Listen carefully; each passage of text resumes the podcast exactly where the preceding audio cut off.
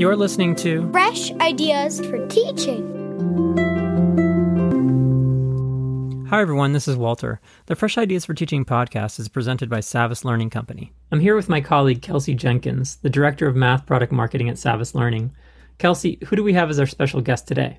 Thanks, Walter. I'm so excited today. We have a true math industry expert with us, Marian Small, to discuss questioning techniques that uncover true student understanding in the math classroom. Marian Small is an internationally renowned mathematics educator, author, and professional learning consultant. She supports a constructivist approach to mathematical instruction in K 12 classrooms. Dr. Small, whose career in education has spanned more than four decades, is considered one of the most influential math educators in Canada. She has authored or co authored more than 100 math resources and traveled to mathematics classrooms around the world to provide consultation focused on improving understanding and performance in K 12 mathematics. Marian, welcome. It's so great to have you join us today. It's great for me too. So let's just jump right in. I am really excited about the timing of this podcast because I was able to join your session at September's NCTM conference in LA. Um, what does math understanding look like? And I loved seeing all the examples of questions that help students really understand the math versus just doing the math. And so I was wondering if you could just speak to us a little bit about the purpose of your session and why you wanted to focus your work on uh, meaningful questioning. Sure. Um, so obviously, because I'm in math, I rather like it. And so I care a lot about how kids respond to math, not just how well they perform, but how much they feel like it's fun or it makes sense or those sorts of things as well. So I think one of the problems we've had is that we've had a lot of us educated where teachers taught us a whole bunch of rules that we had to remember. And some of us were successful, some of us less, some of us more. But we had all these rules and we were just unquestioning and said, yep, if you say so, sure, that's okay. Um, I think the problem with that is that A, kids these days don't do that anymore. They want to know why. But the other part is that if you don't really understand, you run into a whole lot of problems. So here's an example. Um, I remember, I recall, I suspect that all of you remember that somewhere along the line, someone told you that if you were subtracting a negative, you should add a positive, and somebody told you that, and you were believing, and it was okay. And if I asked almost anybody I know who's an adult why that's true, I think almost none of them could tell me why because my teacher told me is like the best I'm going to get. And, and a few people did understand, but most don't.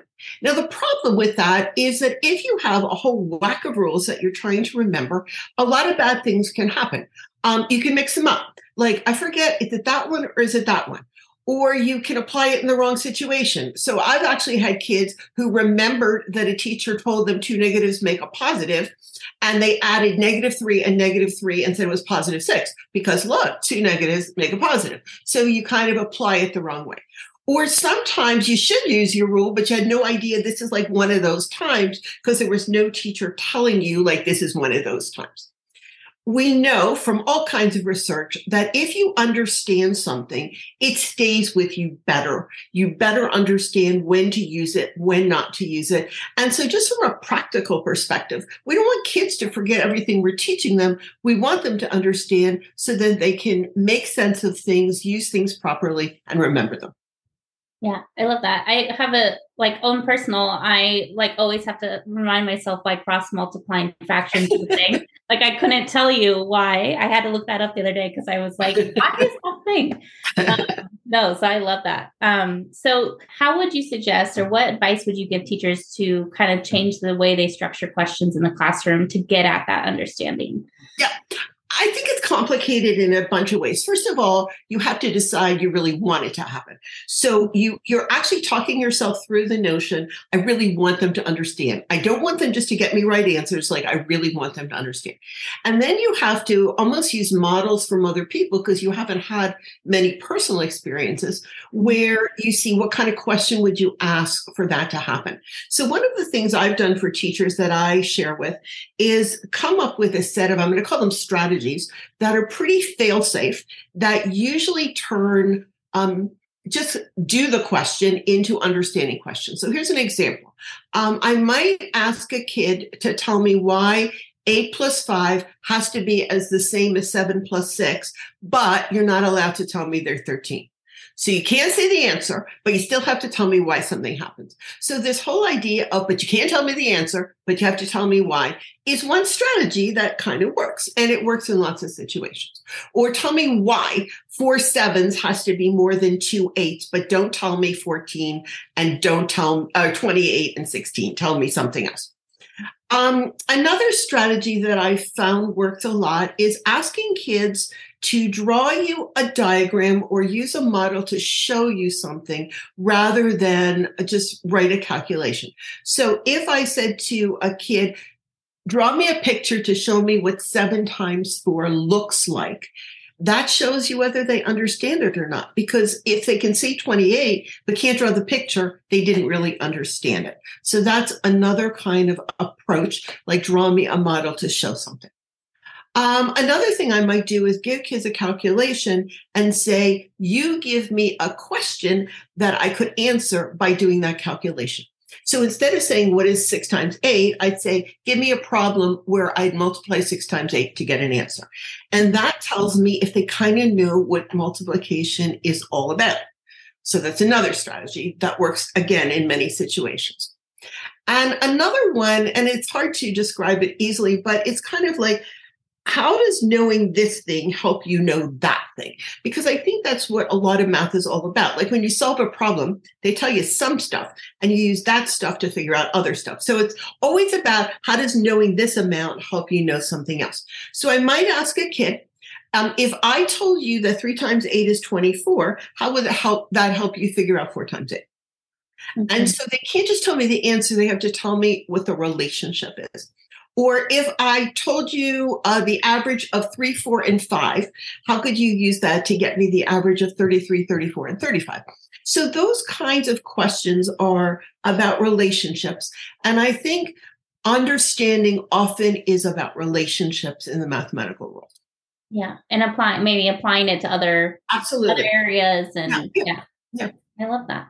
Okay, so we know, you know, there are times where you want to make sure students understand or help them get to that that deeper understanding, and we know there's also times where they need to be able to um, r- recall that and apply it and build that procedural procedural fluency as well. So, what kind of advice um, between like, you know, questions that are aimed at student understanding versus questions that um, really make sure that they're starting to develop that procedural fluency. What kind of advice do you have for teachers who want to balance those two types of questioning in their classroom or during a lesson? And I think you have to balance it. Um, and in different classrooms, uh, the balance is different because different teachers have different beliefs and personalities. So mm-hmm. there are classrooms where procedural fluency has much more um, highlight than other classes, but there still has to be some understanding because that's going to help you remember things and that's going to build your fluency and so on. Um, if you look at the standards, they ask for teachers to work on procedural fluency, but they also ask them to work on conceptual understanding and when you apply math. So every teacher does have an obligation to do the balance. Um, I'm going to be honest and say that I would suggest that the balance is right now too heavily on procedural fluency and not enough on the other. But I recognize different teachers will make different choices. But I think all of us need to be conscious of the need for a balance and the value of a balance for kids' ultimate success in math. So I have to say, in your session, I was super engaged uh, with all of the different examples that you provided, and you know, I was in an auditorium full of adults, and I still was super engaged in elementary math questions. Um, so have you seen this? You know, I know you're you're in classrooms a lot. Um, in your experience, have you seen this strategy kind of change the level of engagement in the classroom um, for students? I'm sure I have, um, but you have to take care. So you won't get engagement if you ask a question that kids aren't ready to answer. So you have to ask appropriate level questions given their background. And then if you do, you def- you definitely do get engagement, but you have to have set a tone where that's a normal kind of question that I'm going to ask you. It's not like sounding really weird or something. And you also have to have a classroom where the relationship between kids and teacher is positive and kids want to do it because like they're trying to make you happy and that's not a little deal that's a big deal so one of the things i see is when teachers do have good relationships with their students. And it's very obvious when you walk into a classroom very quickly how that goes. Um, kids are likely to be more engaged in general. But I think getting them to have their own opinions, to think about things, to be allowed to say, but I think this, um, definitely increases the level of engagement if they're ready for the question and that relationship is there. So, given that these questions help teachers assess student understanding, do you feel like these types of, um, you know, more deep questions or under, questions for understanding, um, do they serve as kind of a formative assessment for or an exit ticket for teachers? I think they they serve both formative and summative roles. So I think from a formative perspective, it definitely tells you like am I making am I making headway? Do the kids really get this yet or don't they? Do I have to go back and figure things out. So teachers could use these questions as exit tickets. They could be hinge questions in the middle of a class. There's lots of ways that they could use them in a formative way. But I would like to advocate for the fact that if a kid is really good in math, or if a kid is being evaluated in math, um, we should be evaluating understanding as well. So I think these need to be summative assessment experiences and not just formative. So we aren't only doing this so that kids can be procedural. We're doing this so kids actually understand math. So we want to find out do they or don't they? You know, like I said, you had a ton of examples in the presentation that I saw, and you have a new book coming out called Do They Really Understand? Um, so, how does this book support teachers with their understanding questioning strategies? Well, one of the things I've learned over my career is that teachers often will say to you, Well, how did you think of doing that? And how did you think to ask that? And how did you think? So, what I've learned is that what we all do is we start with models and then we build them into our own repertoire, personalizing them and make them sound a little bit more like you. So, I am trying to provide teachers with, I believe it's something like 400 models of these kinds of questions. Like, here's a question that's straightforward, and this is how you would change it to make it an understanding question. There are many, many questions in every domain and for K to eight. And so when teachers get to see those as starting points, they get the feel for them and they have a place to start so that eventually they can kind of do it on their own. Yeah, I think that's wonderful. I, what I really enjoy too is is you have all of these examples for them to pick and use, but then you also give kind of what you described earlier, like these frameworks so that they can start like plugging and playing. I think that's exactly. Yeah, yeah. Um, cool. That's great. So as we wrap up today, uh, Marian, is there any one last piece of advice you would give to teachers um, around this topic? Yeah, I think so. I think that um, I'm often asked why I continue to work as I do, even though I'm technically retired. And um, the reason I do it is because of the pleasure I get from a teacher saying to me, I love what you did. It's changed my teaching. I really get it now.